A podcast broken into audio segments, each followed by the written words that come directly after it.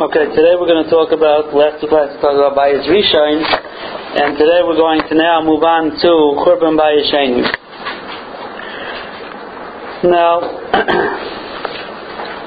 so we all know, and we mentioned this the other time also, that the Gemara tells us in the Sechta Gittin, Akamto Barkamto Charva Yerushalayim that Yerushalayim was destroyed through a story of Kamsa and Bar Kamsa. And obviously, as we know, this was not the reason for Churban Abayis, just this story. As we said last time from the Maharsha, that HaKadosh Baruch Hu was Megalgal, he brought about the Churban through the story of Kamsa Bar Kamsa because it indicated what the Avera that the uh, the Beis Hamikdash was being destroyed was for. So it was for Sinas Chinam, it was brought about through a story of Sinas Chinam.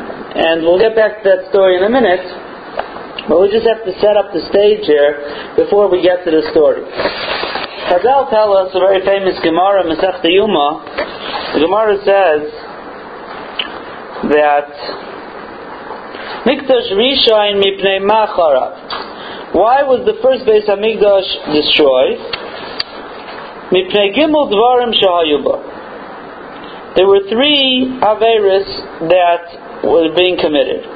Avodah Zarah, and Shvichas Damim, as we know, the Gimel Averis Chamuras.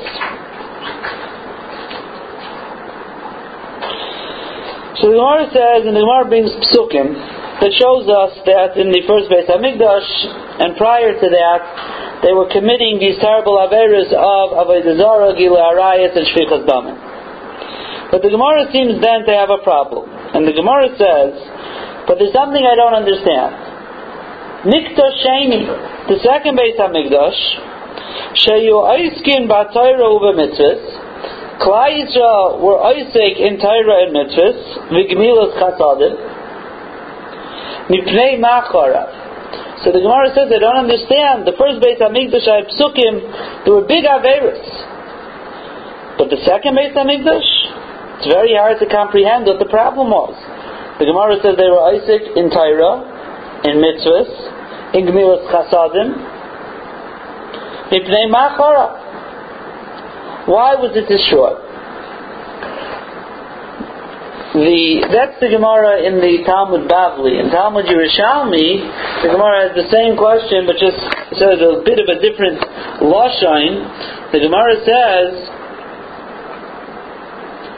Aval b'sheini makirin ainu anu aisam shehayu yigeyin batayra. It doesn't just say Isaac batayra, involved in Tyra. The Talmud Yerushalmi says they were toiling in Tyra, yigiyas atayra. They were yigeyin batayra.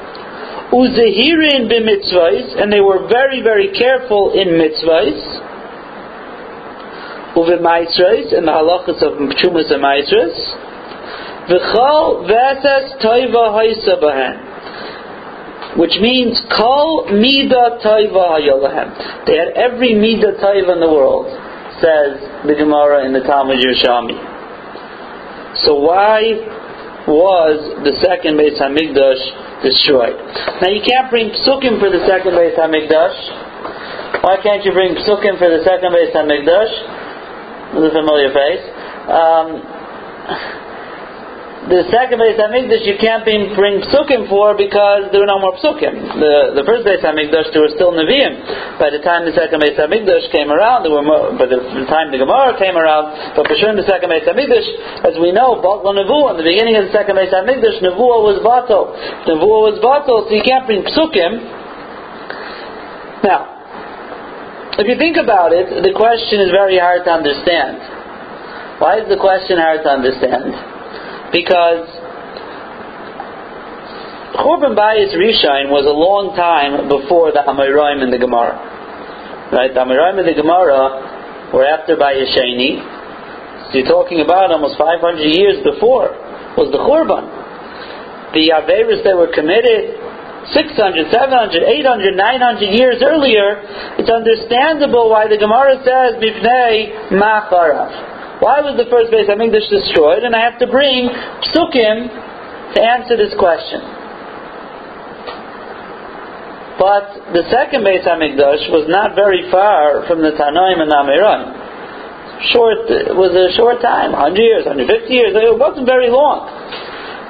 So what do you mean Mipnei Machar of why the second Mezim is destroyed? What, you have very short memory? You don't know? You weren't there? If you weren't there, yeah. There The second brought down is block. Psukim wrote down what? The proof? The Psukim for the first Beis Hamikdash were a proof that they committed the, the Averis of Avodah Gila Rayas and Shvichas Damin. The second Beis Hamikdash is no psukim because there were no Nevi'im anymore in the second Beis Hamikdash. So therefore we have to know why, you know, we have to have some type of Messiah of why it was destroyed. But the question is, why are they asking the question? We don't understand. They were Isaac in Tyra, they were Yigayim Tyra, they had every Midah type in the world. The Gemara over here says, right, they were Isaac in, stuck in, um, mitzvahs in Gemilas Chasadim, the Medrash in Eicha tells us that Yerushalayim itself had tough pay batei knesiyos. 480 batei knesiyos, says the Medrash in Eicha, were in Yerushalayim in the times of Bayesheni.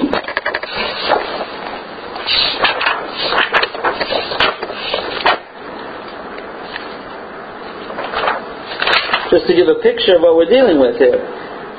There were 480 Bati Knesias, besides for the Beis HaMikdash. In every shul there was a school, a Beis Sefer Lemikra, to teach Chumash. There was a yeshiva. So every shul, 480 shuls with Beis Sefer, Beis HaTalmud, and these were all destroyed by the Churban Abayis um, as part of the destruction of Yerushalayim. So just to give a picture of what's going on in Yerushalayim, Yerushalayim is full of Torah, full of mitzvahs, full of chesed, full of yeshivas. So the Gemara says, I don't understand why was it destroyed. But again, the whole question here is very contradictory. Number one is, it sounds like a lot of taiva was going on in Yerushalayim. It wasn't like Avodah Zarah, like in the first Beit Hamikdash, Gila. That sounds pretty bad. Over here, we can't find anything. But yet, and not only that, Mipnei Machara, 150 years later, or however long later, we're not even sure why it was destroyed. The Gemara has a question. I don't understand why it was destroyed. And we all know the answer to the question. And the answer is, Because there was Sinas Chinam.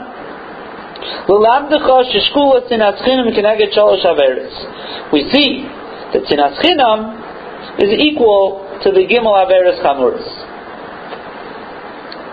Okay, so that's the answer to the question. Why didn't they know the answer? Why they have to ask a question?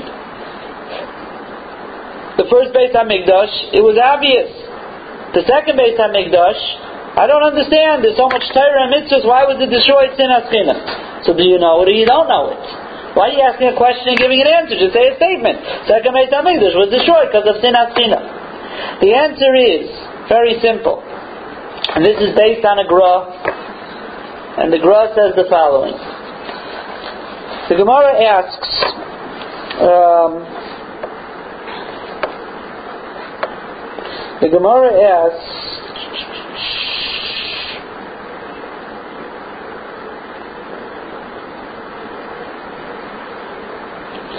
But the Gemara says actually, the Gemara says like this: Rishainim by the first Beit Hamikdash, Shen Gala Avainam, that their Avera was revealed.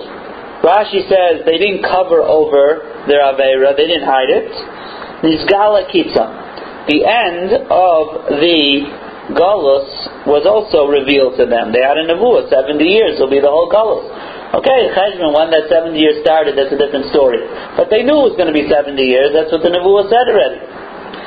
Achrayim, but the second Beis Hamikdash, Shaloi Nizgal Avainam, that their Avera was not revealed. Rashi says, B'nai Mikdash Sheni Rishayim Hayu B'Seiser. It was hidden, their rishos. Shaloi Nizgal Akitzam.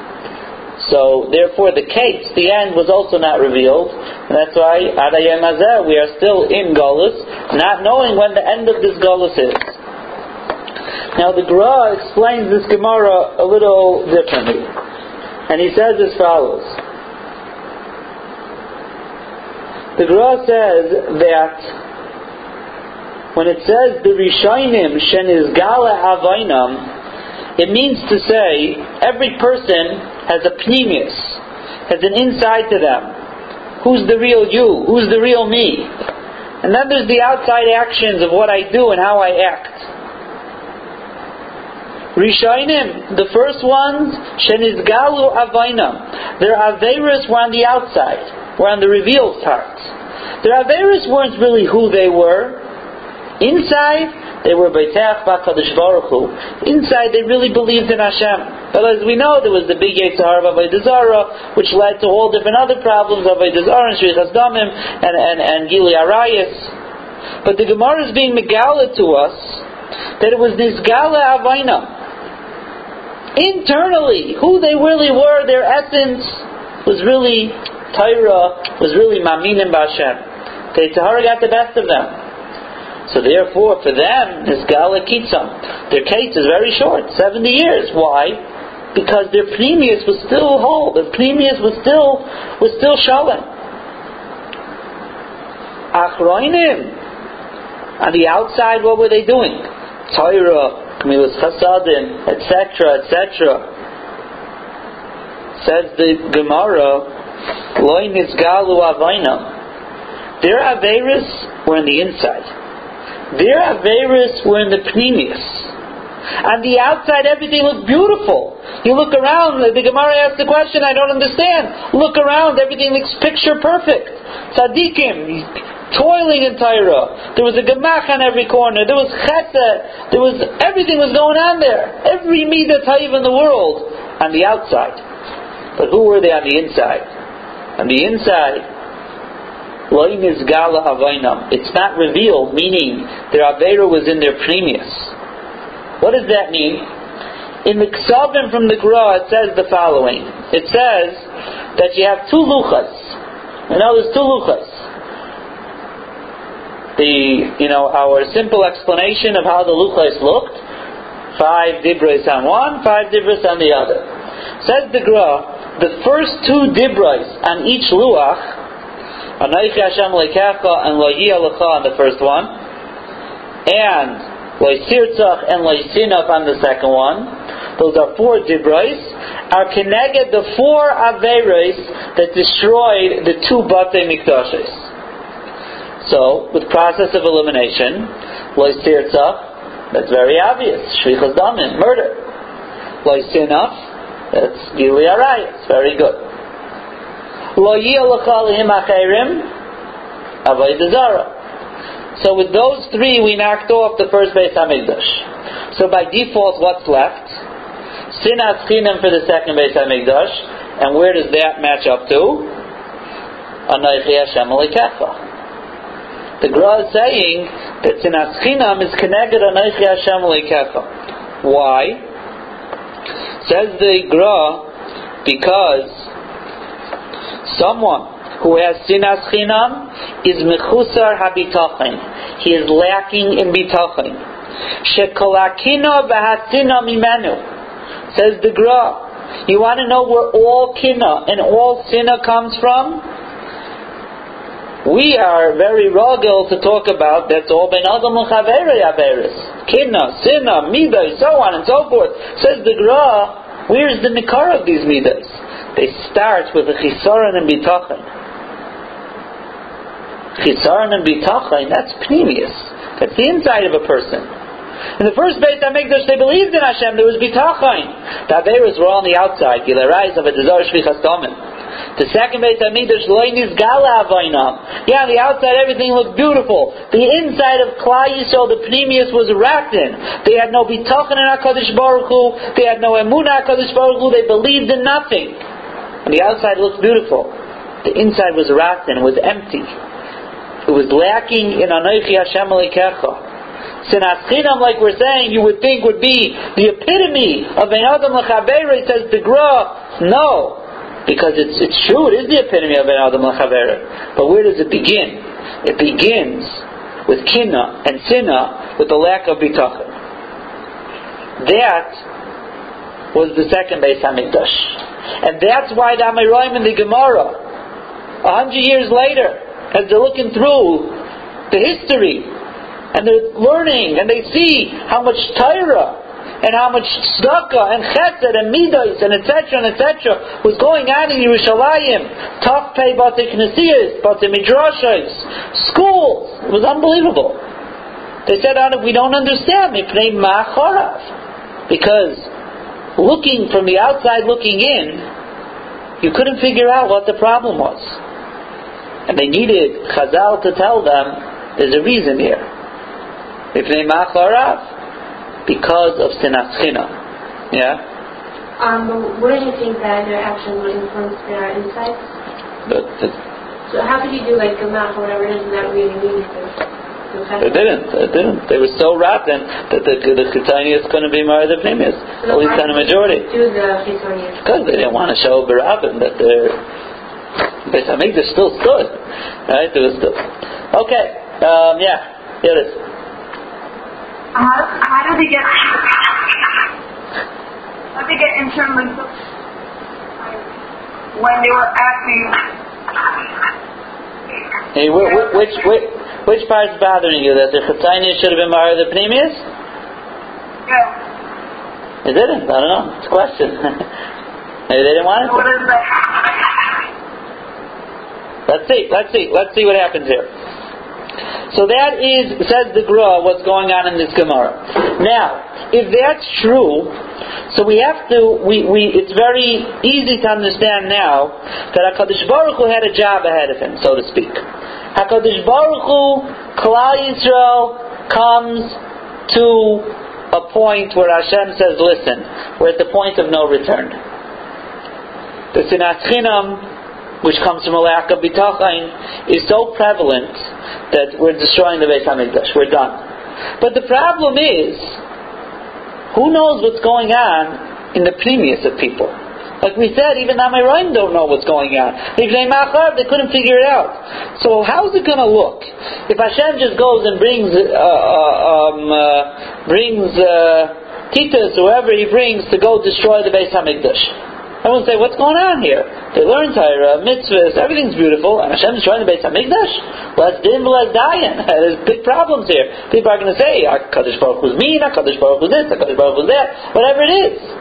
HaKadosh and not only that, as we all know, Hashem only punishes me the keneged midah. The point of a punishment is to bring us to tshuva. If we don't know why we're being punished, how can we ever do tshuva? So Hashem has a job ahead of him, because you have to remember, we have in our minds, or maybe we don't, but maybe that what was the Sinas Chinam? Everybody in the street walked in the street and there was brawls and bar fights every corner of Yerushalayim. Everyone's beating each other up. Sinas Chinam, right? Everyone hate each other. Everyone's speaking Lashon Hara about the next one. Everyone's this. It's like nobody's friend. Nobody says hello to anybody. That's what it, you would think. How else is the Beis Hamikdash destroyed? But we see from the Gemara that was not so simple. These Averis may have been going on, but they were very, very besacer. On the outside, everything looked beautiful. On the inside, Klal Yisrael was rotten. There was nothing left of their Amun and Bitachon and HaKadosh Baruch Hu. So HaKadosh Baruch Hu needed to do something or bring about something that will be clear not only to the people b'shas ma'isa, to the chachamim b'shas ma'isa, but to Klal Yisrael for Dairis should understand what went on in the time of Churban Bayesheni. And therefore HaKadosh Baruch Hu orchestrated the story called Kamsa Ubar Kamsa. Akamsa Ubar Kamsa Chorva Yerushalayim. How did Hashem bring about the Churban? Through a story of the epitome of Sinas Chinam, of lack and bitachon b'Hakadosh Baruch Hu. And when that story was shown and it played itself out, it became clear what was really going on. And now we are going to go through the story of Kamsa and Bar Kamsa and show you how this is so. Yeah, Hashem made it happen. Hashem orchestrated the story. So then, in a way, can you say that he didn't have to clear up? Wait, no, you can't say that. We'll get to there in a second. Let us go to the story of Kamsa Bar Kamsa. Uh, yeah. Did they, under- did they Did they what? Understand that that was also I can't hear what you say. that Did they understand that what? that the dolls was not because of the story. Themselves also. Yeah. I mean, why? why it's, it's, it's, it's, it's hard to understand that because two people did such a terrible thing that the, all of Yisrael was deserving of of the Churban Habayis. It was obviously something that indicate was an indication of what was going on. Now people claim. Right? They're the ones who they started the ball rolling, but you can't say they were, everyone else in Yisrael was just as responsible for it. It was their Averis of Yisrael that destroyed the Beit Hamikdash. Hashem got the ball rolling through this story. It's not like everyone was picture perfect, and then there was the story of Kamsa Bar Kamsa. Hashem said, you know, because you two, uh, or whoever they are, whoever was, Kamsa and Hahu Gabra, whatever it was, they, you're gonna, because you two, I'm destroying all Beit Hamikdash, even though the rest of Klal are is tzaddikim. That can't be. Right? What?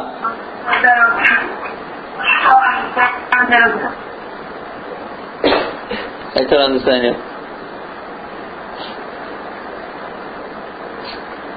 Okay. All right. Now let's look at the Gemara. Kamsa bar Kamsa, Charav Yerushalayim. So it's a it's a uh, hopefully a well-known story, but I think that you'll uh, see it in a different light today than you ever saw it. So the Gemara says, "Dahu Gavra." I'm going to read the Gemara. Um, I didn't, uh, you know, make copies of the Gemara for you, but because I can only find it in the Gemara itself, I didn't want anyone to accuse me of teaching Gemara. So, um, Dahu Gavra, there was a man. He doesn't. He's a nameless person. Hu Gavra. There was a man. But as is clear from the story, he was a very chashuv of a person in Yerushalayim. Wasn't a nobody. And we'll conjecture up in our imagination who he was. He was a very rich person, it's obvious from the story. Um, he was probably a very prominent uh, Askin in Yerushalayim, maybe even known as a Talmud Chacham in Yerushalayim. Um, and he had a friend whose name was Kamsa. And he had an enemy whose name was Bar Kamsa. Now, why was this person his enemy? So again, we don't know the story, but the way Rabbi Brevda always um, describes the story, he said, let's imagine for a moment, very simple. About 20 years ago, was uh, coming up Yom Kippur, and uh, Hahu Gabra, this man, who again we don't know his name, um, decided that he wants to buy Mafter Yaina. It's always good to to describe the story also in a uh, like a uh, Jewish uh, oriented sin always caused with frumkeit because the same thing is true. To buy Mafter Yaina. Before Yom Kippur? Yeah, so Maftiyan is Mincha Yom Kippur, so he wanted to buy it. So he went to the Gabbai and he told him, listen, instead of selling it this year, I'm going to give you $5,000. I want Maftiyan. Not a problem. No, we never reached such a high bid anyways, it's yours. Meanwhile, there was another fellow, his name was Bar Kamsa, and he wakes up, Arab Yom Kippur, he says, I also want Maftiyan. He goes to the Gabbai, Mavdafka, he knew that the, uh, that Hahu Gabra already put in a bid, and he says, "Listen, I'll give you six thousand dollars from After Six thousand dollars, no problem. It's yours." So, okay, we're just we're just imagining the story. So it came Mincha Yom Kippur, Yamoid, and Ahu Gabra had invited his wife and children and all his relatives and neighbors. Make sure you're there for laning. You know, laning in Mincha Yom Kippur is usually, you know, only half the shul is filled. Everyone's a little week from the break, and the women are serving supper, and so on and so forth. Everyone's there, Maftayaina, people snooze through Maftayaina. So he says, you know, listen, everyone should be there. And he's waiting, Yamoid for Ahu Gabra, and instead, Yamoid Bar Kamsa. That's it. He flew off his, uh, he's all upset. He stole my Maftayaina. Now, a person who has emunah bitachon in Hakadosh Baruch Hu, a person who really understands that Hakadosh Baruch Hu provides and gives them everything he's supposed to get, should understand that no one can take anything that belongs to you. What you're supposed to have is going to come to you. What you're not supposed to have is not going to come to you. And although you may think that you're supposed to have or you want to have something, my little daughter always says, you don't need that, you want it. So he doesn't, he doesn't, uh, if Hashem doesn't give it to him, so he's supposed to say to himself, must be it wasn't for me. I wanted it, I thought I wanted it, but it's not for me. Yeah, you had a question, Brenda?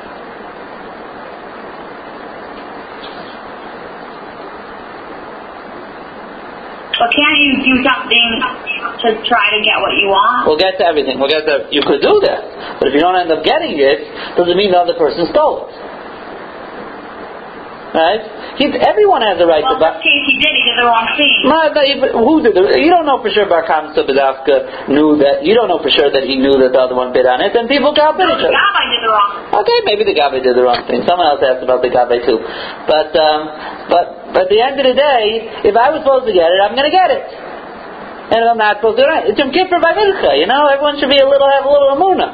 So No, but there's also something uh, to, to that comes to advantage you if you're going to do something about it. okay, so but let's do it. But he didn't get upset at the Gabe. He got upset Bar Kamsa. Bar Kamsa stole his Maftiyaina. It was my Maftiyaina. He stole my Maftiyaina. Chutzpah. My wife was there. My kids were there. Everybody. I would be upset at the Gabbai. He did the wrong thing. It's ironic on Yom Kippur. Okay. What? What? It's ironic on Yom Kippur that you find. Well, okay, we're making up the story, so we're making up in the worst possible scenario. Oh, it's not true? No, it's not true. We're conjecturing up. And Rabbi Gross, um, small figure was here. You can't see her. Okay, thank you. And your son phone is here. Also can't see her? What about the concept of standing up for Standing up for what's right? like What's right? You're supposed to get Maftiyaina? Who said that? you was? Of course you want it. Just because you want something doesn't mean it's yours. And if you don't end up getting it, let's, let's listen to the story. Let's listen to the story. We're just conjecturing up a story in our minds. It's not a true story. We're assuming that it was something like this that became, you know, that that uh, he hated him. So from then on, he stole my mafter yaina. He steals my mafter yaina. Forget it. I don't talk to him anymore. If I see him in the Were street, you making up a story? of course I'm making up a story. You're not listening. Oh. I totally didn't know. What? Everyone thought this was a real story? A birthday. Yeah. Okay, I'm glad it was believable. So, We believe you. oh, good, Baruch Hashem. um, we said we're going to use our imagination to conjecture up a story of why he and Hahu Gavra and Bar Kamsa are enemies. Okay? That's part not in the Gemara. I guess if you would have had the Gemara, you'd be able to follow along. But if you're in Aramaic, you'd have a hard time anyway. So, the. What? I can't hear you.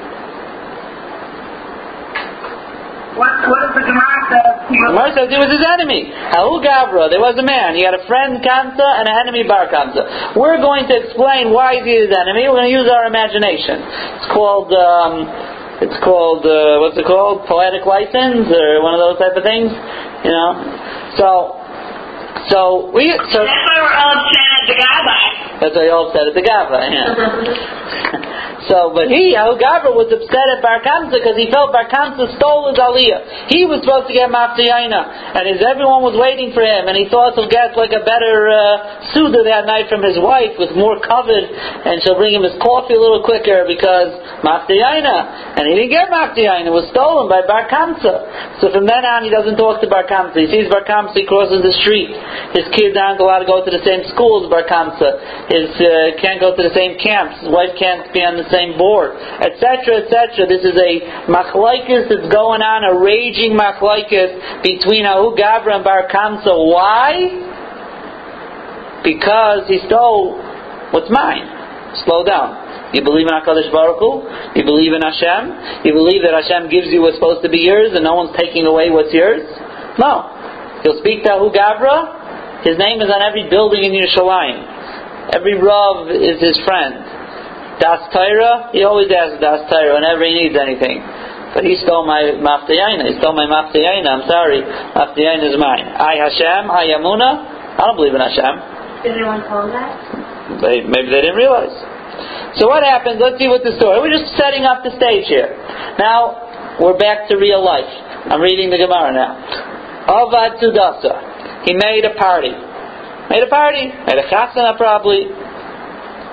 So Amar Shame, he told his servant, Zil Aisili Kamsa. I have, you know, my good friend Kamsa. Go bring him. Ozil Aisile Bar Kamsa. Now, he went and he brought Bar Kamsa. Now, this in itself is a very, very big red flag.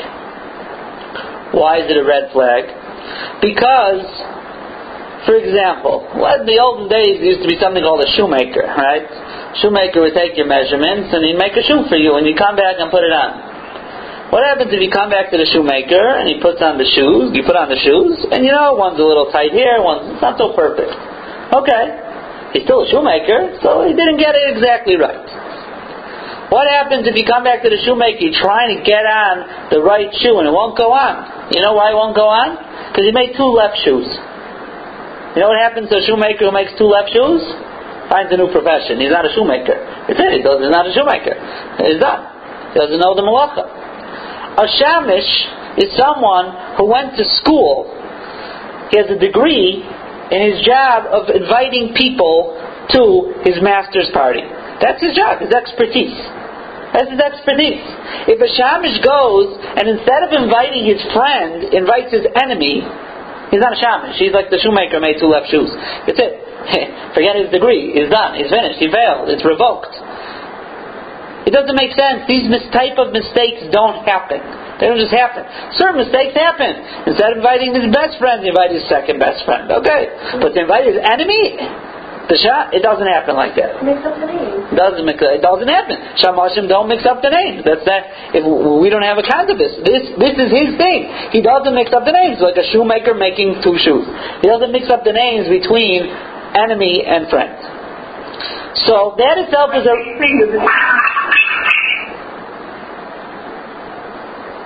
What? Why can't can't you sing with me? I can't hear. Why can't what? Why can't? That he was a new shaman. Hey, new shamish. Only new shamashim. So he has to know. Part of his job is knowing who's the friend and who's the enemy. This is job. They don't make mistakes like this. If a shamish makes a mistake, this is a gigantic red flag for everybody to say what is going on.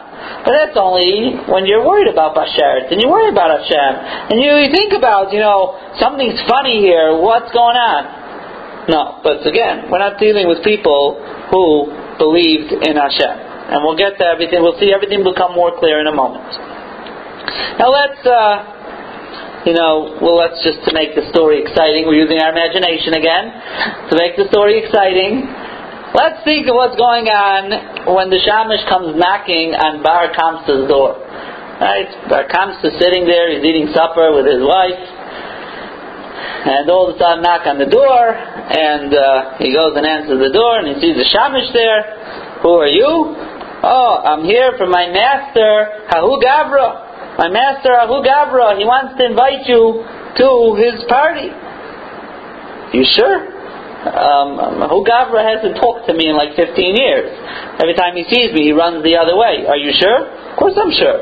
Here's the invitation, special for you. And in fact, if you want, we'll even pick you up in a carriage, six white horses, take you to the to the ball. And um, he he says, okay, what time should I? What time we come? And six o'clock.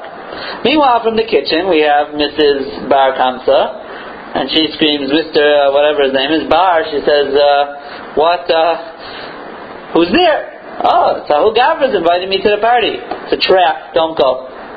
Don't go. I mean, it's a trap. Maybe he wants to make shalom with me. I'm telling you, it's a trap. Don't go. Listen to me. Trust me. It's Kedai. Did I ever let you down? She tells him. He doesn't answer. Listen, I'm going. You're going to regret it. I'm going. Fine. So he comes to the party. He comes to the party. And he comes to a party, and it sounds like from the Gemara, we're back in the Gemara now. Now we're back in real life. We're back in the Gemara. He comes to the party, and it's like, you know, they have those dings on the book when you turn the page. We're like we ding when we go back to real life. So he, he, uh, he, he comes to the party. Now it's clear from the Gemara that he came into the party, he found himself a seat, and he sat down and started eating. It's clear. He didn't, obviously, Yahu Gabra wasn't there at the moment. Where was he? He was, I don't know where he was. He wasn't around. He was waiting for his grand entrance, uh, introducing. So he, he came, and he's sitting there and he's eating. And there's lots of guests there, and there's a table of Talmid Chachamim, of the Sanhedrin. We're talking about the time of Bayis Sheini. Talking about who was there in the time of Bayis Sheini, Rabbi Chaim Zakkai. We're talking about great, great tzaddikim were there. And they're sitting there probably talking and learning, whatever they do. They're not, you know, they're not looking around what's going on at the party. And he sits down there. Hahu Gabra is so excited. He walks in, he's looking around, what a beautiful party. The flowers are beautiful. The settings are beautiful. Everything matches. Look how many people are here. All the Talmid Chachamim, the Rosh Yeshivas, everybody's here. And as he's glancing around the big ballroom, his eyes see something that he takes the second glance at. And he sees his enemy is sitting there. His biggest enemy, the guy who stole Mafter Yaina from him 15 years ago. A chutzpah. So the Gemara says, also he came in, meaning Ahu Gabra came in, Ashkechen, he found him, the Rabbi Yosef, he's sitting there. He found him sitting there. So Amalei, you guys assume there were no place cards because he didn't find his place card, right? It was open seating. So he, he Amalei, now listen to the Gemara. Listen how much he hated him. He couldn't even talk directly to him immediately. He said as follows, Michti, let us see. Hahu Gavra, this man, he's about himself, this man, he's the enemy of that man. Means, as if he's standing, you picture it, he's standing behind him at a table. He's not going to talk directly to him, he doesn't talk to him. Right? So what does he say? In third person. This man is an enemy of that man. What is he doing here? Ma boy talk, What are you doing here? Kum, pike. Get up and out.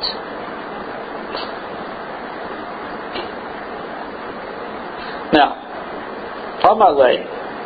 So, Bar Kamsa says, listen, my wife was right. I should have listened. I should have stayed home. She was right. It didn't make any sense. And what should I do? I'm here already. I'm here already. I'm eating. I'm sitting here. Once I'm here, you can ask me to leave. You understand what type of design that is? That I'm going to just leave in the middle of your party? So, what's it going to cost you? A plate? How much does a plate cost? $100, $200. How much is the food already? Once I'm here, let me stay. Let me stay, and I'll pay. It won't cost you anything. Samar Leilai says no. Why? Because Tahu Gabra, his sinah for this person was so great. Why? Remember, because he stole his Mafti His sinah for him was so great He did not want him anywhere near him. So what's he going to do? He's going to be mavayish the person. He is going to be mavaz him. What happens to mavaz's chaveroi? I don't believe in Olam Haba anyways. Don't forget. I do a lot of mitzvahs and stuff, but oh, I don't believe in Hashem. I don't believe in Bashet. I don't believe in Amun. I believe in nothing. I look like I believe it, but deep down I believe in nothing. So who cares? This is again my kavod. I was supposed to get Maksayana. He took it. He took away my kavod. There is no way I'm going to allow him at my party. And if it means that I'm going to be Mavazim Barabim and throw him out, I could care less. My kavod is worth all of that. Yeah? So he's only transgressing holding a grudge. That's for sure. So on my way, I'll even pay you for half the party. No. I'll give you the whole party. No. Now, Bar Kamsa here, now let's, let's slow down a second. What should have Ahu Gabra done? What should he have done here? He should have, you know, he's glancing around the party room, and he sees his biggest enemy here, Bar Kamsa, instead of walking over and going and being Mavaza the person, and getting through a whole, uh, a whole, um, a whole sichsuch with him, and a whole argument with him, Remember, he had an invitation. He had a golden box invitation. He got hand delivered by the Shamish. And perhaps when he asked him, What are you doing here? Says, Here's my invitation. He should have realized there's something wrong. How is it possible, like we said, for a shamish to mix this up? A shamish never mixed up in a hundred years. He never mixed up an invitation. Not between two neighbors, he didn't mix up the invitation.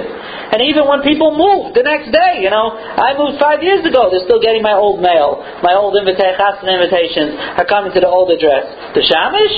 No. A guy moves. Next day, he's at the new house with the invitation. He never made a mistake. By he makes a mistake between my biggest friend, who's not here, and my biggest enemy. My closest friend, my biggest enemy. Something's wrong. Something's wrong. Maybe it's not his fault. So what should he have done? Chachmei Yisrael are sitting there.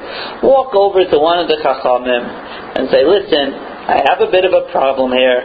You know my problem is, see that fellow there, Bar Kamsa? We had, you know, a little misunderstanding a couple of years back. And, you know, it's really not good for my blood pressure and my heart for him to be here. And maybe we could arrange that, you know, you could, you know, ask him to leave. And two Talmidei Chachamim would go over to Bar Kamsa and they would say, Bar Kamsa, we have an opportunity for you to do chesed with someone. We have an opportunity for you to help someone out. You know, this fellow, he's the, uh, made this party, he made this chasen over here. He has a heart condition. And it's, you know, I'm sure it wasn't your fault, but it seems that, you know, his blood pressure is going up a little bit when he sees you. And I'm sure it's not your fault. You'll be mavater. And uh, you'll go home. And here, you'll even send you off with uh, part of the Viennese table we'll give you to take home for you and your wife and your kids for breakfast. And finished. And that'll be the end of the story. Between Mavad and Barabin. One second.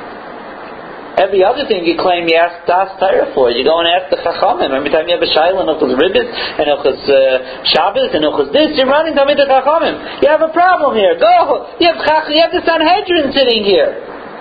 Sanhedrin? They're good for ribbis. They're good for Hilchah Shabbos. My kavod, I'm the balabas on my kavod. My kavod, I don't really care. I don't care. I don't believe in. My kavod overrides Olam Haba. My kavod is the most important thing to Ahu Gabra. And this guy stole my Mafter Yaina, and he was pagan my kavod, finished. He's done. Now, before we get to what happened to him, let's think for a moment what happened to Bar Kamsa. What should his reaction to this story have been? He's sitting there, and he's all excited. After 15 years, Ahu Gabra wants to make peace with him, and he can't wait to run home to his wife and say he was right, that he made shalom.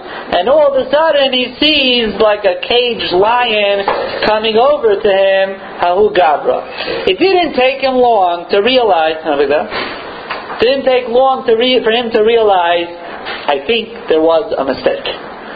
Okay, there was a mistake. So, as he comes over to him, and he tells him, What are you doing here? I have an invitation. Not possible, it's a mistake. What should he have done? He has bizyonis? Yeah, okay, so you have bizyonis. You know what? Vizyonis are a big kapara. They're a very big kapara. The uh, Rizal writes, Chaim Vital writes, that kavod is a ruchnius inyan. The hana of kavod is ruchnius, and he even says that when a person gets kavod, so it's like receiving schar ruchani, and it could take away. Chaim Volozhiner said he wasn't nervous about anything, in any gashmias in this world detracting from his schar and Olam Haba, because he was never nana from Olam, from Olam Hazeh. And therefore Gashmias was nothing to him, and therefore it's not the right currency. But Kavod he's worried about. People are Machabed him. When he goes here, he goes there, people are Machabed him. So he was nervous about that. Kavod is Ruchani. Bizyanis is also Ruchani. And the biggest kapara that a person could have in this world is a Ruchnius kapara that helps him out in Olam Haba, is Bizyanis. So he would think to himself, you know, this was a funny story. I should have listened to my wife. And obviously it was a mistake. And finished. I'm supposed to get these vizyonis. Now it doesn't make, you have to realize something. Just because you are makabel vizyonis doesn't mean the person who's mevazi was correct. He could be wrong. But a person should be makabel and say, listen, the Rabbi Nisham obviously wants me to get these vizyonis. There'll be a kapara and uh, finished. And he should have gotten up and left. But Bar also did not believe in HaKadosh Baruch Hu. Why? He had a different Torah. See, our Torah says, "V'haftas Hashem lekecha b'chol avavcha b'chol nafshecha b'chol ma'adecha." You mechuyev to have all your money for Hashem. You know what his Torah said? His Torah said you're to give up all your money for your kavod. So therefore, first he says, "Let me pay a little bit." Okay, And have to pay for half the party. The whole party. Are you crazy? The whole party is worth your kavod of that getting up and leaving? Yeah. What do you mean? What happened? Maybe uh, there's Hashem in this world. Maybe you deserve these vizyonis? No. I'm not interested. My kavod is more important. Yeah? But in that scenario, it makes sense that person would want to do that and not be embarrassed. It's not so easy just to get up and leave in front of, you know. Right, but that's that's where the the being Makabal, the Yisurim comes into the play. So one should have, one should Every situation is different, you know, but it, but there, there is such a concept. He's not mechuyev to give away all his money, not to have vizyonis. Right? Doesn't say that. The reason he was doing it was because his kavod, I refused to let myself be mevuzah. My kavod is worth paying for the entire party. But so we had over here a clash between kavod and kavod, between kfira and kfira. What happens? Nakte biyade v'ukme. The Gemara says, ding, the Gemara says that he picked him up and he threw him out. You know, you ever saw, if you ever had a cat come into your house. How do you pick up a cat? You pick it up by the scruff of its neck and you give it up and you throw it out the you know, it lands on its feet anyway, so you just throw it out. The Gemara, that's the Gemara's lashon. He picked him up with his hand, and he threw him out. There is no bigger bizayin that what Ahu Gabra just did. He picked him up like an animal and he threw him out. He was mevazin, but he doesn't care my kavod says he's out of here. Okay. Now, and as we'll see, as Bar Kamsa's beautiful midas continue to come out here. Omar, so Bar Kamsa says as follows. He says, you know something? All the Chachamim were there. All the Sanhedrin were there, the Talmid Chachamim. And they watched this happen to me and they didn't protest. Must be Shma Mino Kanichan must be they agreed to this. They agreed to be Mivazami. So you know what I'm going to do? I'm going to the king, to the emperor, and I'm going to be Malshin. The lashon of the Gemara is Eichel Bahu Kurza. No one knows what Eichel Bahu Kurza means? Not a test, but Remember what Eichel Kurtza means? Anyone know? Shira, you remember? Put you on the spot? I didn't hear. What did you say? Yeah, listen to here. Eichel behu kurza. The Gemara says, Trey kali la mishami. Two voices can't be heard at the same time. What does it mean? Eichel behu kurza. He says, I'm going to be malshin on them, but the lashon that the Gemara says is what? Eichel behu kurza. Do you remember such a lashon? Yeah, it's a, I think that's thing. Targum talks about it. By where? Uh, about Right, very good. It says, anyone here, anyone here, I'll put you on the spot, anyone here learn Parshas Kedoshim? No? You did learn Parshas Kedoshim. So, with Rashi? Oh, yeah. With Rashi, it says over there, Yeah, wait a. Leiselech Rachel V'amecha. So Rashi brings from Onkelos that it says over there, Onkelos says, Leiseicho Behu Kortzin, which translated by ArtScroll means you should not eat winking, like to wink with your eyes. You should not eat winking. So the Machlekes Rashi and the Ramban over there, how to learn Pshat. But basically what it means is, we find the Lashon of Malshinus of, of when a person is, um, reports things over to other people, whether it's Malshinus, whether Rechilus, is called the eating of winking. Rashi says because they, when someone says Rechilus about someone else, then they have a Lechayim and they eat and then they wink and a whole bunch of different things. And Taisus, and the Ramban says a different shot over there um, for Eichel Kortza. But anyways, that's the Lashon over here. So let's think for a second. Bar Kamsa gets out of this party. Now what should he have done? What should he have done? What was he's t- picked up by the scruff of his neck, thrown out? What should he have done? He should have, besides accepting it, he should have picked himself up, gone home, been makabel the bizayinus from his wife that she said I was right and finished, and the next morning he should have gone to his local Orthodox rabbi and said, "Listen, were you at the party last night? Did you happen to notice that he picked me up by the scruff of my neck and threw me out?" And they would have said, I don't know what you're talking about. You think we were like scanning the crowds? We were on the head table. We were in the Rabbanim section. We were learning Torah. We don't know what you're talking about. But listen, have a cup of tea, and uh, let's go. Let me see. Maybe the other Rabbanim knew about it, and they'll find out that nobody knew about it. They didn't see this happen. And they'll listen, and they'll go over to him, and they'll say, "Listen, you know, you're right. He did a big avla to you, but." They'll give him a whole mussar shmooze, how bizyonis is the biggest kapara, and your mom is like a noki right now, you have no chatoim, and uh, could you give me a bracha, the Rav would ask him, and they would march him home, and they would tell his wife what a tzaddik he is, be shalom Yisrael, and finish. What's going to be with Ahu Gabra? There's Rabbi Shalom in the world, bow. take care of it. That's not what he did. That's a person who believes in Hashem. That's a person who believes in Das Torah, who believes in asking Rabbanim what to do.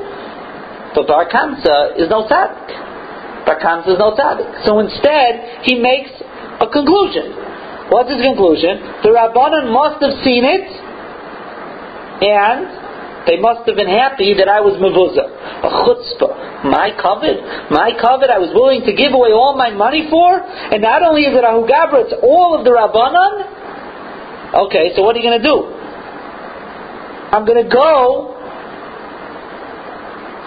I'm going to go to Rome and I'm going to be Malshin on Klal Yisrael. Be Malshin on Klal Yisrael? Yeah. What do you mean? Who you upset at? I'm upset at who, Gavra? I'm upset at the Rabbana. So good. So plant some bombs under their house, blow them up, and finish. And not But you have to go and destroy the Beit Hamikdash for? What did you allow call Klal Yisrael for? No, no, no, no, no. This is a This is a general thing. If if if I just blow up Ahu Gavra and all the Chachamim, it's still not enough. My kavod. It's my kavod. They're me. You know what my kavod's worth? It's not just worth all my money. It's worth destroying the Beit HaMikdash for my kavod. It's worth millions of people being killed. It's worth, if we would, Rabbi Brecht always says, if we would, you know, have a direct line to Bar Kamsa in his heated chair near Nebuchadnezzar in Gehenim, and we would ask him, hello, uh, Mr. Bar, 2,000 years of Yidden suffering. How's your kavod? You still, are you uh, calmed down yet? No, another couple hundred years, maybe we'll talk again. He's not. That's his kavod. That's what we're talking about over here. Okay? And we'll show you this. So what does he do? The Gemara says Azal. The Gemara says he went to Rome. Now let me ask you a question. How do you get from Yerushalayim to Rome? Anyone ever did? Well, first thing you have to do is you got to get on a boat. Now you can't take a boat from Yerushalayim. It just doesn't happen. So you got to go from Yerushalayim to Haifa, right? This is part of the imagination problem pro- process. But this is simple, right? Just think about it for a second. You got to go from Yerushalayim to Haifa. Now I don't know how long it takes from now to Yerushalayim to Haifa, but in those days Yerushalayim to Haifa was a trip. So you go to Haifa. So it took him a trip. He hasn't calmed down yet. Think what he has to do. He's going to tell the Roman Caesar that Kaiser has rebelled against him. Okay? Why? Because he's upset about his kavod. So it takes him a couple days to get to Haifa. He gets on a boat. Now where does the boat take you? Boats don't go to Rome. Rome's also not a port city. Which is the port city? Anyone know port cities in uh, Italy? No? Anyone know the geography? So I can make it up. No, no difference. I don't know, isn't there Napoli, Napoli, something like that, is a port city? Anyways, whatever the port city is, okay? Now, anyone ever took a boat ride on the Mediterranean? No? Very calming effect, the Mediterranean Sea. It's beautiful, calming. You know, anyone who's ever over anxious and over upset, go for a little nice cruise on the Mediterranean, and everyone calms down. So you would think takes a couple weeks probably till he gets from uh, Haifa to Napoli, right? And uh, you think he calmed down from the Mediterranean? No, he is just as upset and roaring. Why? My kavod, right? Even us, you know, we also get a little, uh, know what the right word is, you know, Partfutz is the word they use. Yeah, you know, sometimes someone is mavat. Eventually you calm down. Takes a day, two days, three days, you know. Do some breathing exercises. Go eat a couple gallons of ice cream. You calm down eventually, right? Weeks. Weeks for my kavod? Right? This is what we're talking about here. We're trying to show how hollow this person was. One second, but there's going to be an indication of what was going on, right? So what happens? He gets to Napoli, then he hires a taxi to get him to Rome, okay? Still hasn't calmed down yet. Now you think any Shmendrik gets into the Roman Caesar? Hi, I'm here. I have a message for the Roman Caesar. You know what they tell him? Get in line, you know what I mean? Took him some time probably till he finally got into the Roman Caesar. He finally comes, the Gemara ding back to the Gemara. The Gemara says, he came to the, to the king, Amar Lay, Mardu Bach Yehudai, a complete sheker, a complete lie. He tells him, they have rebelled against you. Go kill him, destroy him. Now, the Roman emperor is not an emperor for no reason. So Amalei says, Me, Amar, who told you this? I don't, think, I'm go just send troops because some Jew sails over here and tells me that they rebelled? So, who told you that? So he says, okay, I have an eitzah for you. Now listen, how conniving he was, this Bar Kamsa. And just keep, again, keep in mind, kavod, kavod, kavod is driving him to do all of this. So he tells him, I have an eitzah, well, I'll prove it to you. Send them a karban, says Bar Kamsa, to be brought in the Beis HaMikdash, and you'll see if they are makriv the karban or not. So, the king says, wow, that's a great idea. So he sent an egla tilsa, a calf. Now, Bar Kamsa was a Talmid Chacham. He had learned by Yikra, either that or he went to Yavin Seminary and he learned by Yikra. And he knew that there are certain mumin, blemishes in an animal that for a karban in the Beis Hamikdash, it's possible. But Goyim also, they also have mumin, blemishes on their karbanas for their avodah that they say if it's uh, you know if it's missing a leg, you can't bring it as a car. It's not kavod to bring as a car for. But there are certain minor blemishes that to them is not a blemish, and to us, to Klal Yisrael, it is. So he knew that. So what did he do?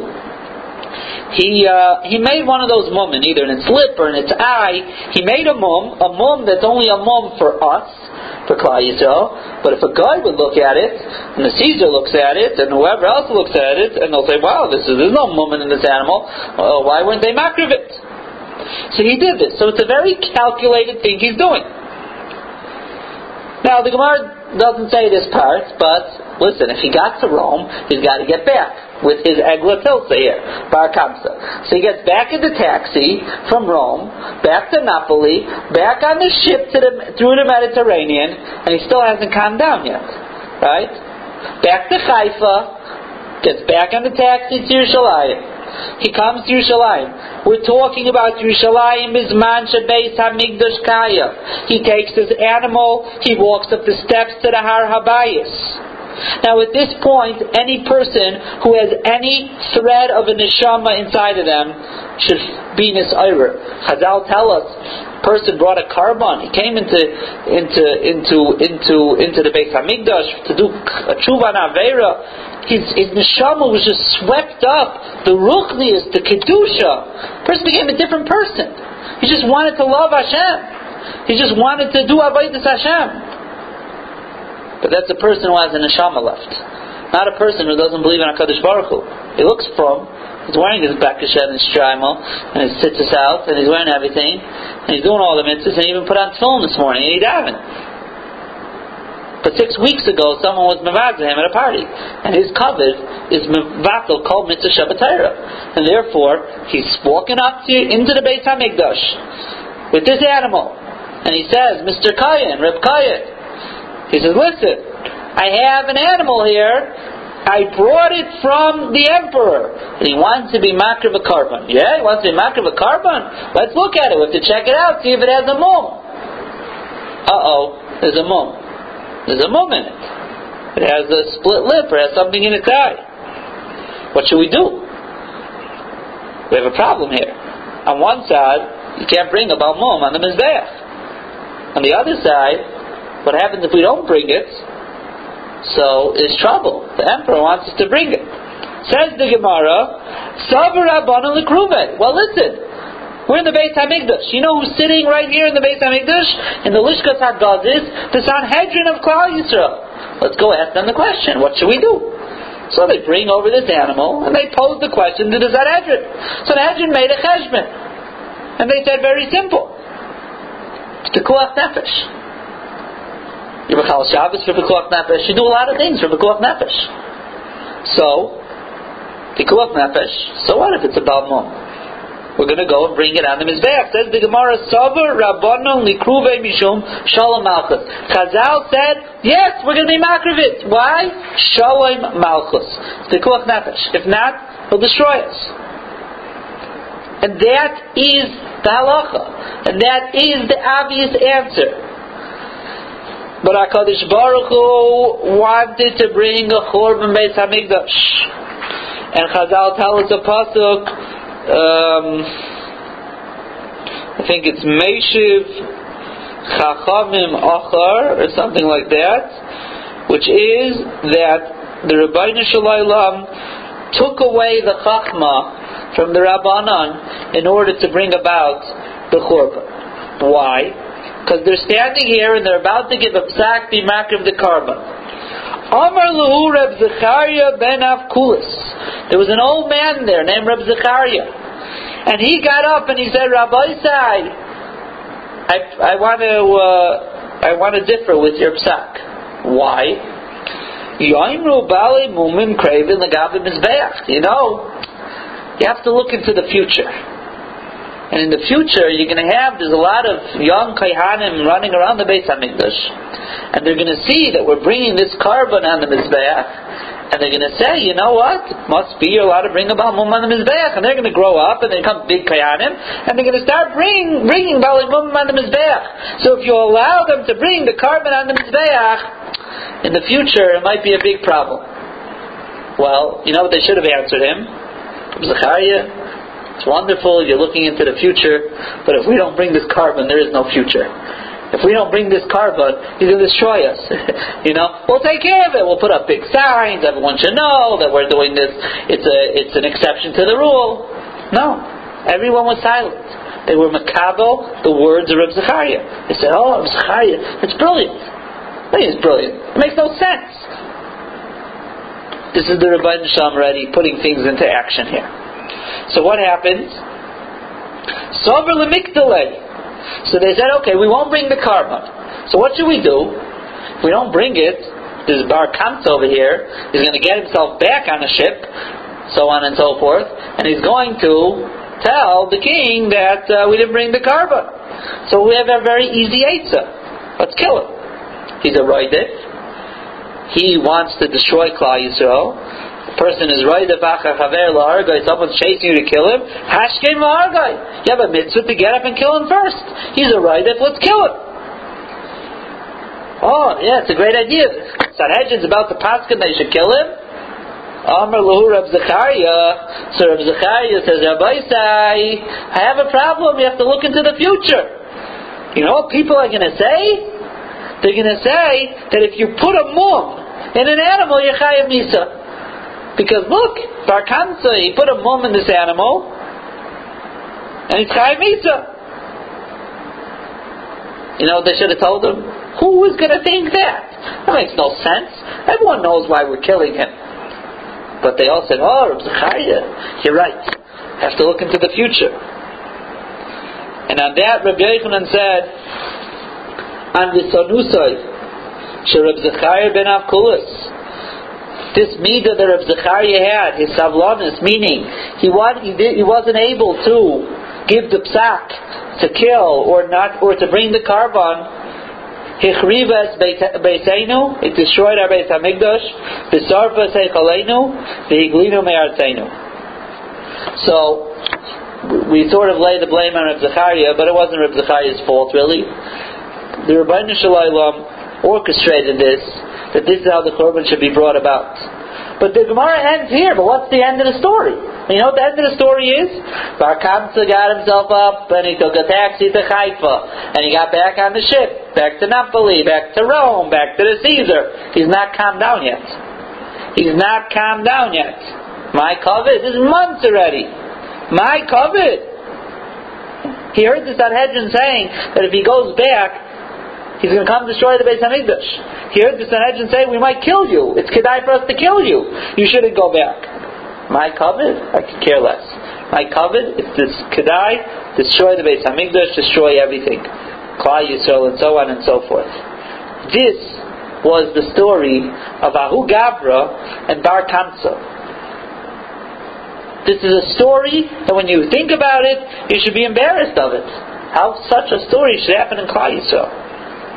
But where Klal Yisrael is a Am of MS, and this was recorded in Tyra in order for us to know what was going on and why the Beis Hamikdash was destroyed. This was just an example. It may have been an extreme example, but to a degree, everyone in Klal Yisrael had this problem, and the Ribono Shel Olam couldn't just show like bickering between two neighbors. That's why the Beis Hamikdash was destroyed. He had to show that there were people in Klal Yisrael, and it was an indication of how far how far Klal Yisrael had fallen. So the Ribono Shel Olam orchestrated that two people, Ha'ugav and Bar Kamsa, should get together. And then the Ribono Shel Olam stepped back. He put the two together by the wedding, by the chasana, by the suda. After that, they played it to a T. They played it out beautifully. Each one knew their roles, and they both showed how neither of them, till yesterday, everyone thought they were big Bamin and Bashem, and they showed that they didn't have a shred of emuna. They had nothing. Everything was about their kavod, their kavod. From Ahu Gabra, who was willing to be Mavaza Salah Barabim, throw him out like an animal, ignore everything that was going on, to Bar Kamsa, who also did not believe in Basher, did not believe in Bizyonis, did not believe in the Yisham, did not believe in Chachmi Yisrael, and to him, the, the Bizyonis to his kavod, his kavod, was so important and it was such a slight to his kavod that he was willing to take all these trips and he never calmed down once, not through time and not through whatever else. And it was worth it to him to destroy Klal Yisrael because of his kavod. That's how empty he was. And that is why Sinas Chinam is Kineged Anoichi Hashem Lekecha. Because what does Sinas Chinam mean? What Sinas Chinam means, I woke up one morning and I say, you know what, I want to hate you. Why? I have no reason for. Chinam, right? Sinas Chinam. I hate you for no reason. That's pretty stupid. Come on. Sinas chinam means I hate you for no reason. Of course I have a reason. I have a reason I hate you. Says the Gra. Why? Because kolkina visina.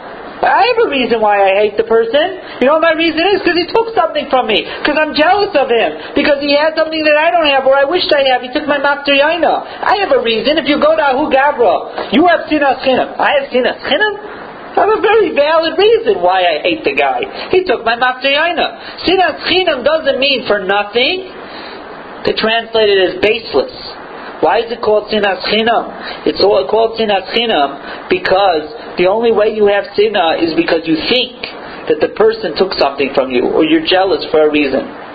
But it's really sheker. And this leads us to the next step. Shiri had a question before I move on? When am I going to make it to the next step? Yeah. Um, the.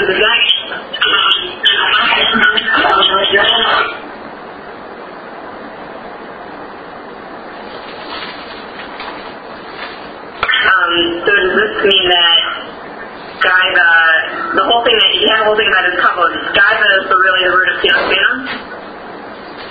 Kina, Sina, Gaiva, Kavod, all these things. They all go hand in hand. They all lead a person to have Sinas Chinam. Right? The person has a valid reason, but if a person would take himself out of the picture and he would believe in the Rabbi Shalom, he would realize that it's baseless. No one could take anything from him. No one has what belongs to him. Right? Or if someone slights him, there's a Ribono Shel Olam in this world that's sending him vizyonis. And therefore, it doesn't mean the person's right. But there's still a concept of believing in the Ribono Shel Olam. Doesn't mean you go be Mavaza him back. Doesn't mean you hate the person. Doesn't mean you ignore the person. You have a problem, you go to a Rav, you go to a Beis Din, or you're Makabalist. There's a bunch of in this world. He'll take care of it. Right? HaKadosh Baruch Hu sends uh, Zchut That person was the Shliach to send me Bizyonis. HaKadosh Baruch Hu will take care of him. Right? I just have to be Makabal and go back there. If he hurts me and I go to Beis Din and things like that, so you go up, he Dine Torah what to do. But that's what you believe. Is there a Shalom? So it's a lack of amuna. That's right. That's where sinaskin and comes from a lack of amuna, and we're going to bring it all. That's how we bring everything together here. You know this, yeah? Um, why is sinas chinam a Why is sinas chinam what? Different than plain sinna. Different than plain sinna? Who says it is? And why are we called sinas chinam? So that indicates us that the sin is really baseless. Okay, fine. Also, every person has some that Has some what? will be above. Every person has some, He doesn't have to work on. right? So, Why can't he be for because eventually, because anyone has any shred of amuna, eventually it stops somewhere. Eventually, it comes to the point of saying that this is beyond, over and beyond um, normal uh, actions. And that's what this story. That's what, how is it possible for what?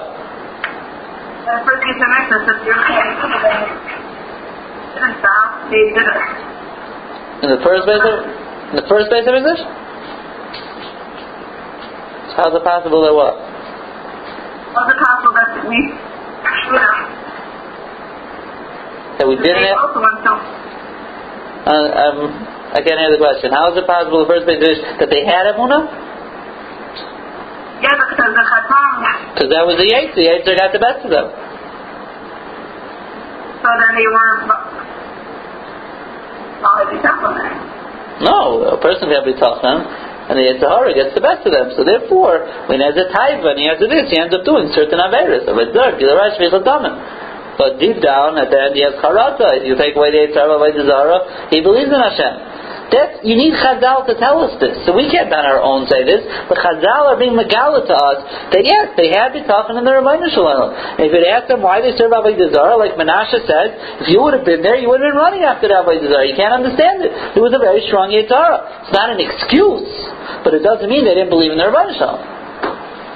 Here wasn't there So, and then the first thing to make the jump is great Khatam. Why doesn't matter where it came from? I can't hear the question. At the end of the day, by both they both did great chatan. Right? Uh, Because uh, well, I was- okay, we're gonna have to we're gonna continue next time. It'll come out just to, to because Kol's man the penimius of Klal Yisrael is still shalem, and it's just on the outside of Averis. It's healable. If you have someone who's a healthy person. And they're healthy, and then something they have some outside affliction, so you're able to, if, if deep down they're healthy people, you're able to heal them. But if someone is so rotted and nebuch sick on the inside, so even if the outside looks healthy, it's too late. It's almost not healable. And therefore, if their penimius was entirely rotted out, there was no amuna, not a shred of amuna mitachin, it wasn't healable. And that's why we still haven't healed it yet. We're still in Golis. But the first Beis Hamikdash for 70 years will take care of all the external machlas. You put on some ointment and some antibiotic cream, and you take a couple pills and gabarno. Because the inside is a healthy person. A healthy person could be healed. A person who's not healthy, the nebuch, a person is, is full, rampant with a machla inside of them, so their body on the outside can look all as healthy as is. It, it's, there's nothing to do for them. It's finished. And Klal will reach the point of no return, and we will continue B'ezras Hashem on Thursday and finish up um, this uh, this idea.